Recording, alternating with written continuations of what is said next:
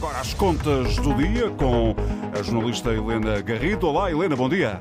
Olá, muito bom dia, José Carlos. Helena, a zona europeia vai ter um abrandamento da economia no próximo ano. Portugal vai ter um crescimento inferior a 2% e inflação entre os 3% e os 4%, sem ter em conta eh, a anunciada recessão eh, da Alemanha. Eh, todos os dias chegam notícias negativas sobre a atividade futura da economia. O que é que nós podemos fazer para nos protegermos relativamente àquilo que pode vir a acontecer de mal? Bom, podemos fazer muito, mas tem sido, como dizes, uh, José Carlos, todos os dias sucessivas más notícias. Acabaste de dar uma. Uh, e uh, as, Mas há mais, as, há mais. Exatamente, é uma lista. Vamos aqui falar de algumas. Esta semana, por exemplo, a começar pela frente da guerra, com Putin a avançar para a mobilização e, e a, a, desencadear uma onda, ou a agravar o grau de incerteza associado ao conflito, que, como nós sabemos, nunca sabemos como uh, vai terminar. Nos Estados Unidos, ontem a Reserva Federal aumentou as taxas de juros em 0,75 pontos percentuais. As taxas de juros de referência do Banco Central uh, dos Estados Unidos uh, estão agora entre os 3 e os 3,25%. É a terceira vez seguida que a Reserva Federal aumenta as taxas de juro nesta dimensão. O dólar valorizou muito significativamente, o que significa que o euro desvalorizou e chegou a atingir um máximo de 20 anos.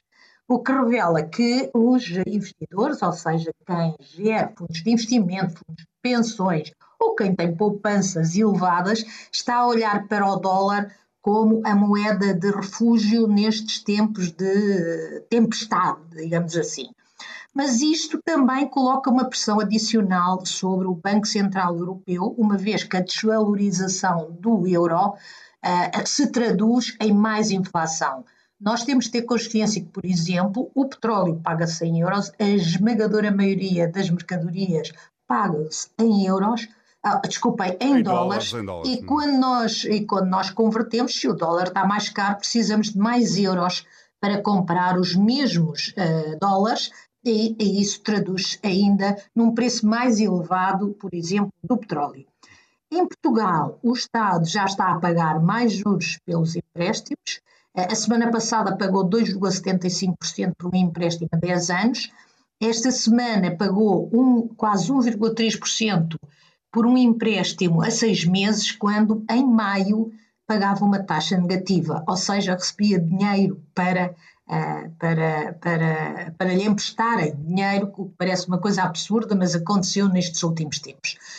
E os portugueses aparentemente perceberam, como referiste, que os tempos que vêm aí são bem difíceis, que podem ser maus, como disse o Presidente da República, que até apelou ao governo que alerte os portugueses para, para, para o que vem aí. Uh, o Primeiro-Ministro não quer, uh, diz que temos muito tempo em outubro, mas nós temos já alguns indicadores, por exemplo, a Allianz Trade, que é uma que é uma acionista da COSE, que prevê que a produção portuguesa possa cair 0,3%. De resto, já há, um déficit, 2000... já, já há um déficit externo de 275 milhões eh, relativamente ao mês de julho, comparando com o igual período de 2021, eh, divulgou, uh, por exemplo, o Banco de Portugal.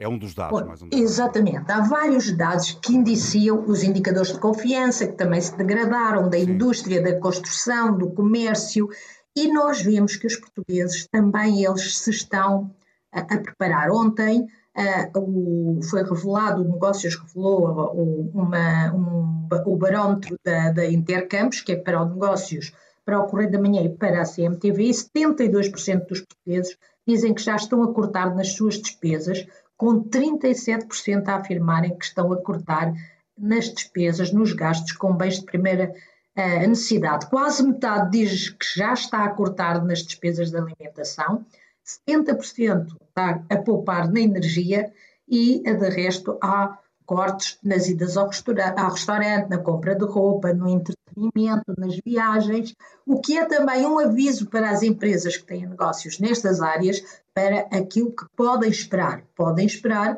que uh, menos vendas uh, nas, suas, nas suas áreas de negócio.